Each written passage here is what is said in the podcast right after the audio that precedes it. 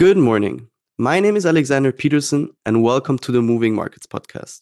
It is Thursday, the 16th of March, and coming up on the show, we have Mathieu Racheter, Head of Equity Strategy, who will provide us with some thoughts on European banks, and Carsten Menke, Head of Next Generation Research, who will give us insights on the impact of market turbulence on the gold and silver markets.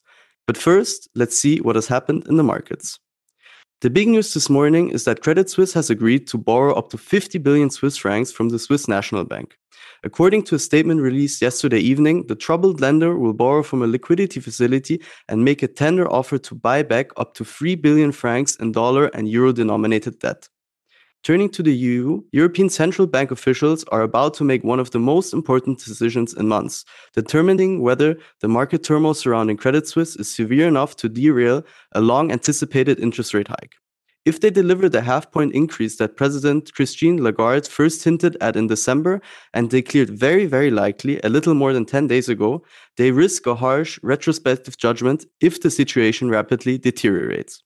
In the United Kingdom, Jeremy Hunt's decision to inject more than 20 billion pounds into the UK economy may push the Bank of England to raise interest rates again. However, the growing turmoil in financial markets may overshadow the central bank's rate decision next week. Investors quickly reduced their bets on another quarter point increase in the Bank of England's key lending rate, following a sell off in bank shares on Wednesday and amid concerns about inflation, which remains near a four decade high. Coming to yesterday's market action. The S&P 500 was down 0.7% with outperformers in telecom, utilities, and consumer staples. The Nasdaq 100 was up 0.4% and the 10-year US Treasury ended Wednesday at 3.47% yield. Briefly turning to commodities. West Texas Intermediate rose 0.2%, trading around $67 a barrel, and gold is trading at around $1,910 an ounce. In currencies, the Bloomberg dollar spot index fell 0.1% and the euro is trading above $1.05. In the digital asset world, Bitcoin is trading around 24,480 US dollars. In the futures market, S&P 500 and Nasdaq 100 future contracts both experienced gains of more than 0.5%. And that's all for today's markets wrap up. I'll now hand over to Mathieu Racheter, Head of Equity Strategy, with an update on European banks. Over to you, Mathieu. Thank you very much, Alex. Um, yes, as you know, bank stocks have come under renewed selling pressure on Wednesday following some negative developments uh, of a large Swiss bank, which intensified uh, the concerns of investors around the health of the banking sector. And this really just comes some days after the spectacular collapse that we have seen of Silicon Valley Bank. So overall, there is quite some panic selling going on. Why is that? Uh, investors really fear that other banks might as well be affected by insufficient liquidity on the asset side uh, to cover some potential deposit withdrawals, meaning that they would need to sell bonds at a loss as well uh, to cover the withdrawals. We think uh, at this stage the market is overly pessimistic. Uh, we highlighted before that the issues surrounding Silicon Valley Bank are rather idiosyncratic in nature. They have a much higher exposure to long duration bonds than most of its peers. And also, if you look at the client deposits uh, of Silicon Valley Bank, they were mostly out of the tech space, uh, which, as you know, experienced a sharp increase during the heydays of the pandemic and are now increasingly cash drained. So overall uh, quite some um, quite some differences um, com- compared to the um, to the rest of the banking sector but still you know having said that we would um, not start to bottom fish in stocks of regional banks in the US Rather, we would focus on European banks, which also saw a sharp drop um, in the share price, given the overall risk of models that we have seen in the market. And for those, for European banks, we see much less risks there um, than what the market is currently implying. Compared to the US, European depositors are much more sticky and also deposit trends are generally more stable. And in addition to that, uh, European banks have also significant deposit holdings at the ECB. So therefore, there's really no need to liquidate bonds here at a loss. And last but not least, um, we, uh, if you look at the regulations around the asset liability management, they're also much stricter in Europe and apply to both large and smaller banks there. So this really reduces uh, the risk of a mismatch like we've seen in the US. So overall, we continue to prefer Europe. European over US banks. That's all from my side. Back to you, Alex. Thank you very much, Mathieu. Next up, we have Carsten Menke, Head of Next Generation Research, who will share with us the impact of market turbulence on the gold and silver markets. Carsten, how has the turmoil in the banking sector impacted commodity markets? I've seen some wild swings in prices, for example, in oil, while gold and silver have been rallying. What is behind these swings? Yeah, good morning, Alex. Uh, thanks very much.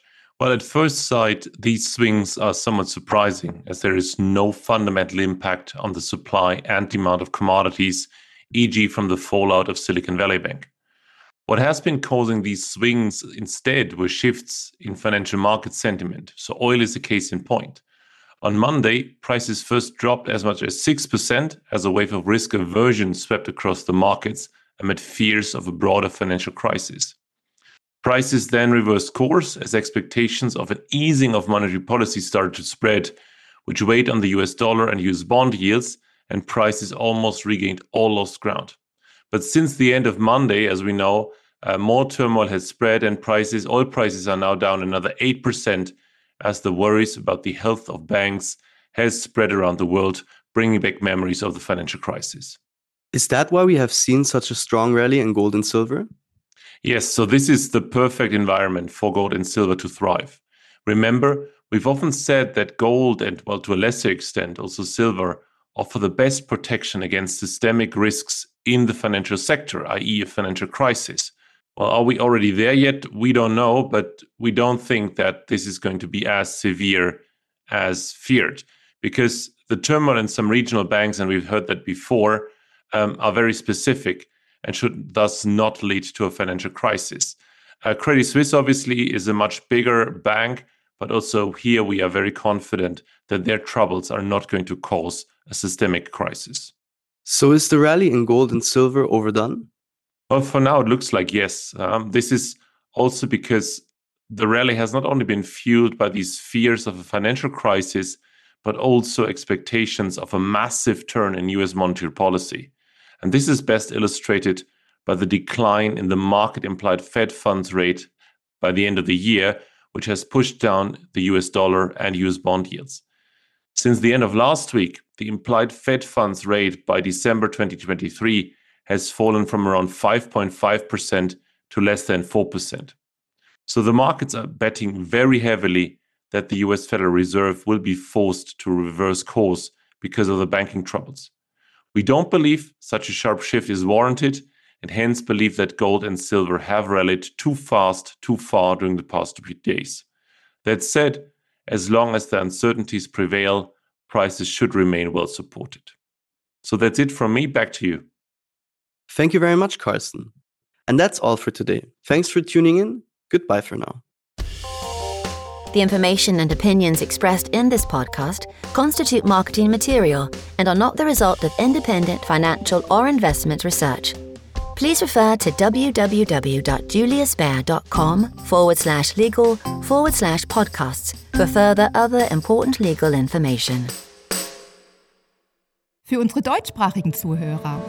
We would also like to make you aware of Marktanalysen und Gespräche, a monthly podcast in German where Julius Baer experts discuss some of the latest market developments. We share our key research and insights on today's ever changing economic landscape in German. Search for Marktanalysen und Gespräche on your favorite podcast player.